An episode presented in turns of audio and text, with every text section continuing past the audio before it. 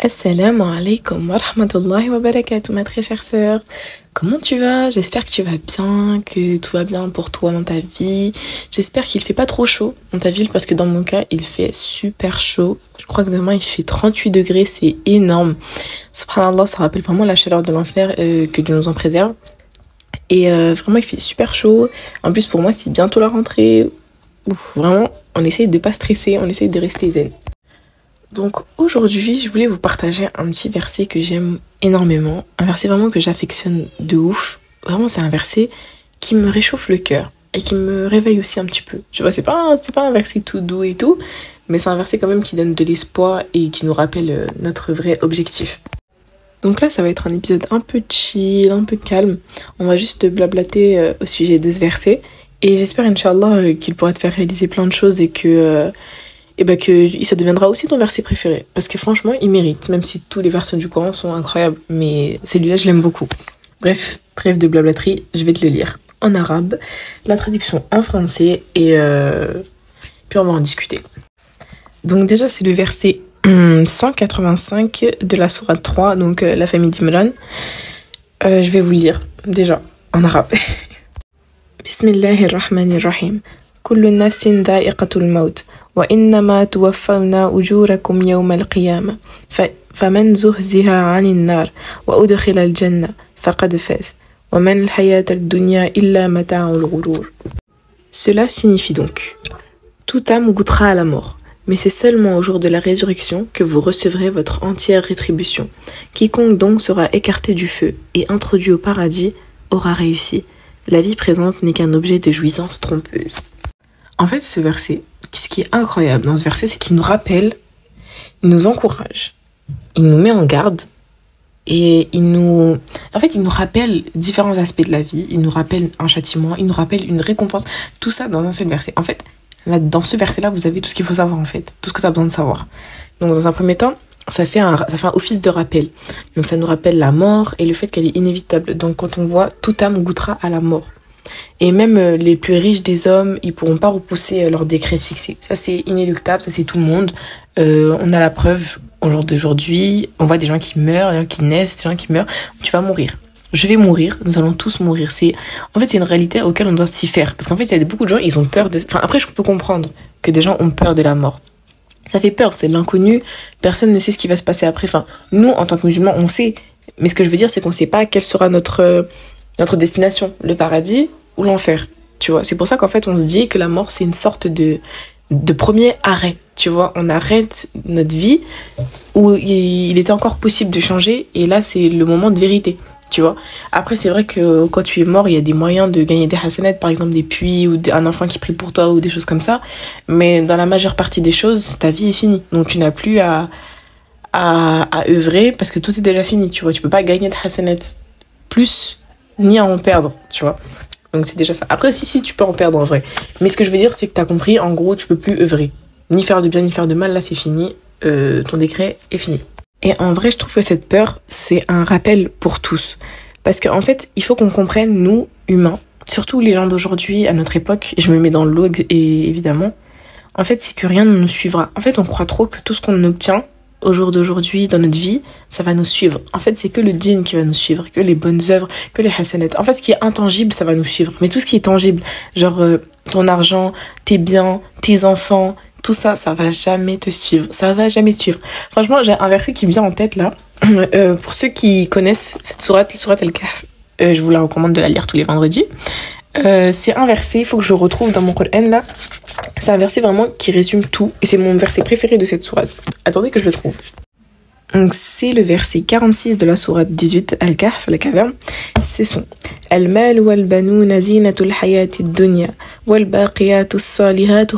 'inda rabbika thawaban wa khayrun 'amala.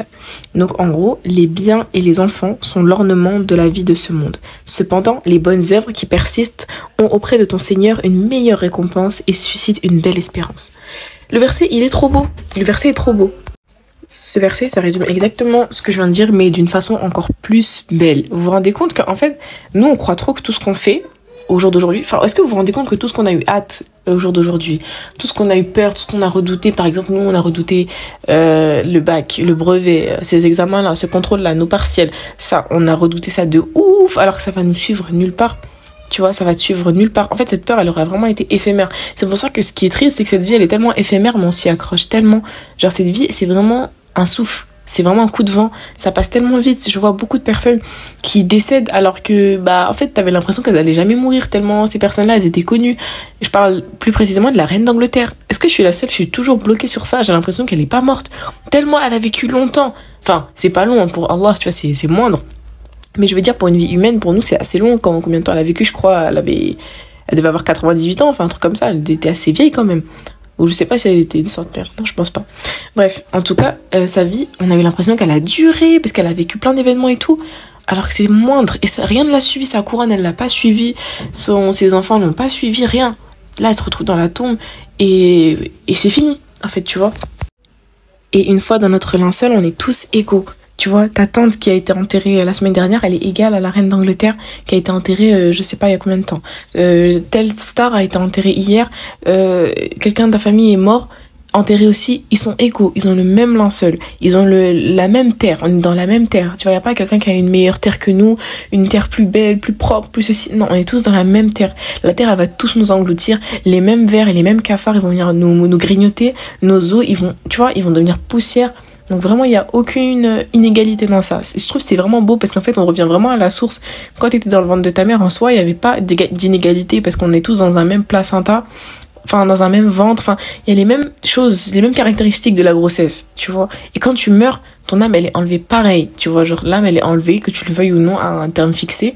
Et le fait de vivre plus ou moins longtemps, ça fait pas une inégalité en soi parce qu'en fait, je trouve que ça, la durée de vie, c'est vraiment subjectif parce qu'en fait, tu peux très bien avoir été un kafir et vivre longtemps et avoir été un bon musulman et vivre euh, bah, très peu de temps en fait. Et ça veut rien dire. La seule chose qui nous départagera ce jour-là, ce sera nos actions en fait. Nos actions, ils vont savoir, enfin, ils vont faire savoir qui de nous sera le meilleur. Niveau euh, religion, niveau din, niveau croyance, enfin, niveau tawhid surtout. Très très très important le tawhid. Je vous encourage vraiment à aller euh, étudier le tawhid, c'est super, vraiment super important. Et on n'insistera jamais assez sur ce sujet. Moi-même, euh, faut que je, faut que je me motive à encore plus approfondir ce sujet. Enfin bref, par la suite, déjà, on sait que euh, Allah nous informe dans ce verset par euh, la partie quiconque donc sera écarté du feu et introduit au paradis aura réussi. Que Allah nous réserve une récompense et on aura réussi. Déjà, ce mot réussi, c'est à dire qu'il y a quelque chose à réussir. C'est à dire qu'il y a un test, ça implique un test. Donc en fait, sans s'en rendre compte, on se rend, enfin sans s'en rendre compte, de façon subtile, Allah nous informe que cette vie, c'est un test. C'est pas gagné et tu peux le perdre comme le réussir. Parce qu'en fait, après, je sais pas si la traduction de mon, Coran, elle est erronée, mais le terme réussir, vraiment, il m'a intrigué direct parce que je me suis dit, réussir, c'est comme un test que tu réussis, un contrôle que tu réussis. C'est pas que tu as obtenu ou que tu c'est quelque chose qu'on t'a fait faire et que tu as réussi, enfin que tu as, répondu juste à toutes les questions ou tu as fait bien. Tu vois Et c'est ça, on a une récompense qui nous attend dans l'au-delà. Elle sera doublée. Tout ce que tu as comme jouissance ici, c'est rien par rapport à les jouissances de l'au-delà. Vraiment, c'est moindre, c'est ridicule par rapport à ce qui t'attend, Inch'Allah. Ce qui nous attend tous, Inch'Allah. Amin. Et, euh, et je pense que c'est vraiment quelque chose qu'on ne pense pas assez à la récompense divine. Parce que si on y pensait plus, je pense pas qu'on ferait tout ce qu'on fait maintenant. Genre la musique, je vais dire des choses que tout le monde fait. En tout cas, j'espère que beaucoup de gens ne le font plus ou pas. La musique, euh, la mixité, il euh, y a quoi d'autre comme péché banalisé? Les relations en mariage, ça c'est évident. Euh, la riba, tout ça, enfin tous les péchés banalisés en fait. Le mensonge, la tromperie, voilà, les trucs comme ça. Et franchement, je pense pas qu'on ferait ça si on réalisait vraiment ce qui pourrait nous attendre si on agissait bien. On se rend pas compte parce qu'on connaît pas assez Allah et ce qu'il nous promet on connaît pas assez le prophète sallallahu alayhi wa et ses hadiths qui nous a qui nous a relaté à propos du paradis, son odeur, son aspect, etc. On n'est pas conscient, on est inconscient et je vous jure faut qu'on se réveille les sœurs parce que c'est vraiment quelque chose qui compte. C'est pas quelque chose tu vois qui n'existe pas c'est pas quelque chose qui est futile, c'est pas des histoires d'anciens et tout, c'est réel. je vous jure, c'est réel. Genre, euh, des fois, tu ressens la foi en toi et c'est pas pour rien. En fait, c'est beaucoup de gens disent que c'est qu'un sentiment qui est psychologique parce que tellement tu crois que forcément ça va faire naître un sentiment. Non, je vous jure que c'est réel, les sœurs. Faut prendre ça au sérieux parce que c'est pas rien. Mais forcément, s'il y a une, récompense, il y a forcément une punition pour ceux qui, qui n'auront pas cru, malheureusement.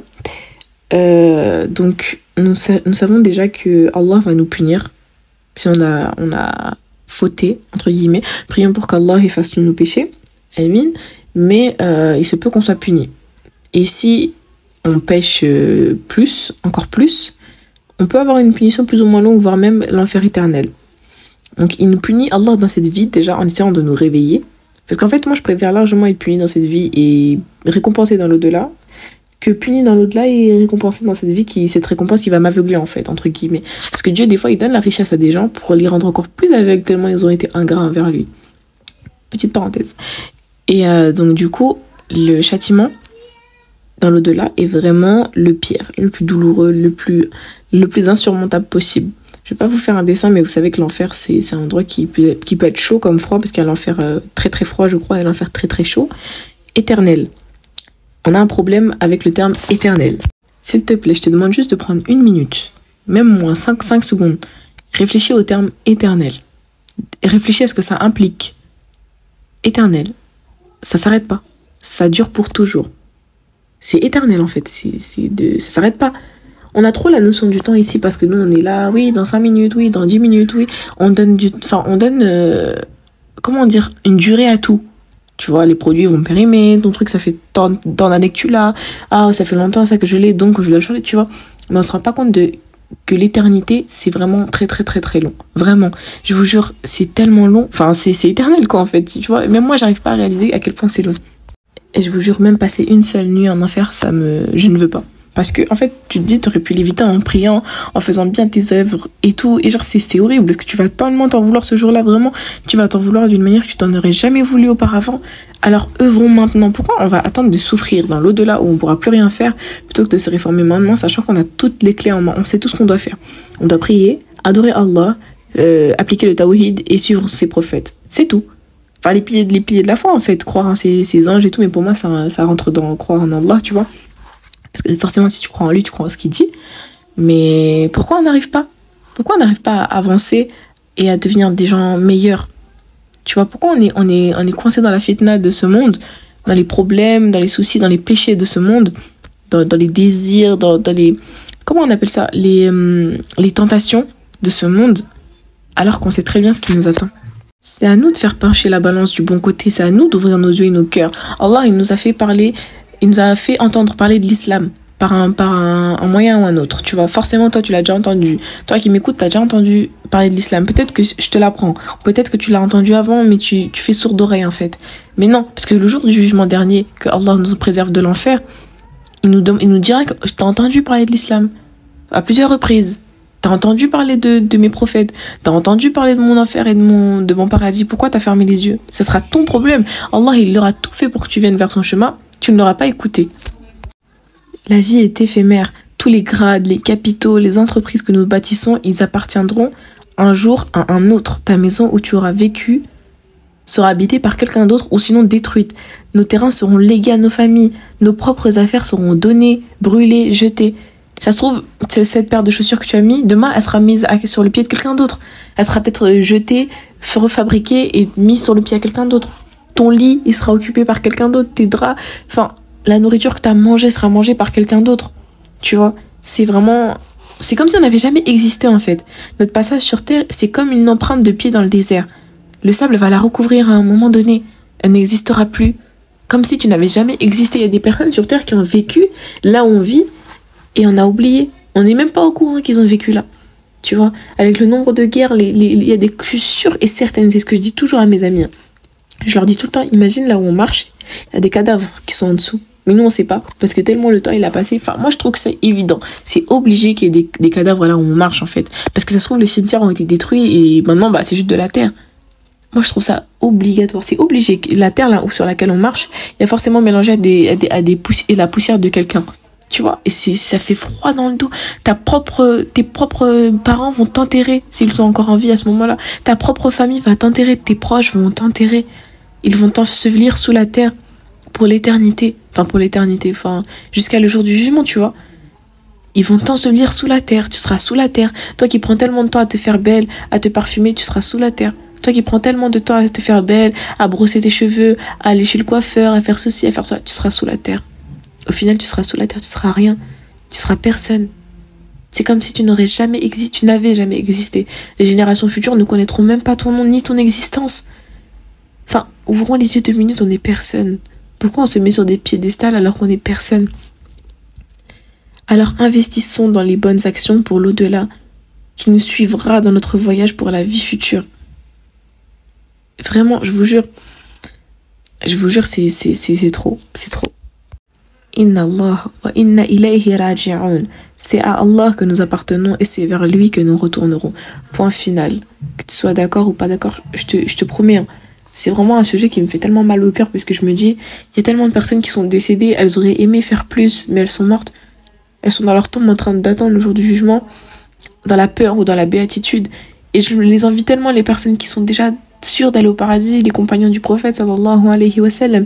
Je les envie tellement. Je me dis, mais ils ont réussi. Ils ont souffert, certes, pour arriver jusqu'à là, mais ils ont réussi. Ils sont tranquilles. Ils ont réussi.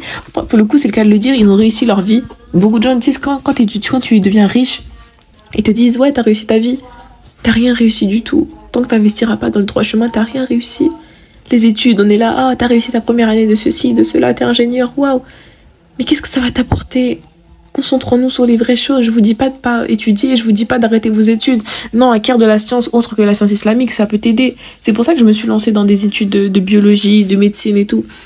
Parce que c'est ça, ça va m'ouvrir les yeux sur la grandeur d'Allah. Voir, ah, comment Dieu a agencé les veines comme ci, comme ça. Comment ça se fait que tout le corps soit parfait? Comment ça se fait qu'on peut faire des choses sans même avoir à y penser? On respire sans y penser. On respire en, même pas quelques secondes. On, on, calcule même pas les systoles ventriculaires, auriculaires. On, on calcule même pas si le cœur il gonfle, il rejette l'air, il prend l'air. On calcule rien de tout ça, je vous jure. Regardez une vidéo sur la respiration, comment ça fonctionne, vous allez être choqué. Comment tout se fait rapidement. Le, le, le, le sang il est pompé dans tous les organes tellement rapidement qu'on n'a même pas besoin de gérer ça. Tu respires, tu sais même pas où ton sang il va. Tu respires, tu sais même pas où ton air vient et pas. Tu sais même pas ce que tu respires et pourtant tu respires. Tu bois de l'eau, tu sais même pas quel minéraux il y a dans ton eau et tu la bois et tu te sens, tu te sens apaisé, hydraté, tu te sens, tu bien. Tu vois, quand tu rentres d'une dure journée, il faisait chaud, t'as bu un grand verre d'eau, tu te sens bien. Bah, c'est ça. Dieu nous a fait tous ces petits miracles de sa part pour qu'on ouvre les yeux et nous on est aveugles. On est aveuglés par la dunya. Vous voyez, je vais juste vous lire le verset d'après. Après, euh, je vous laisse méditer dessus. Certes, vous serez éprouvés dans vos biens et vos personnes, et certes, vous entendrez de la part de ceux à qui le livre a été donné avant vous, et de la part des associateurs, beaucoup de propos désagréables. Mais si vous êtes endurant et pieux, voilà bien la meilleure résolution à prendre. On sera éprouvé. Tu es éprouvé, tu as été éprouvé, tu seras éprouvé. C'est tout. C'est comme ça. C'est le jeu. Tu as été créé, maintenant, tu le fais. Tu vois?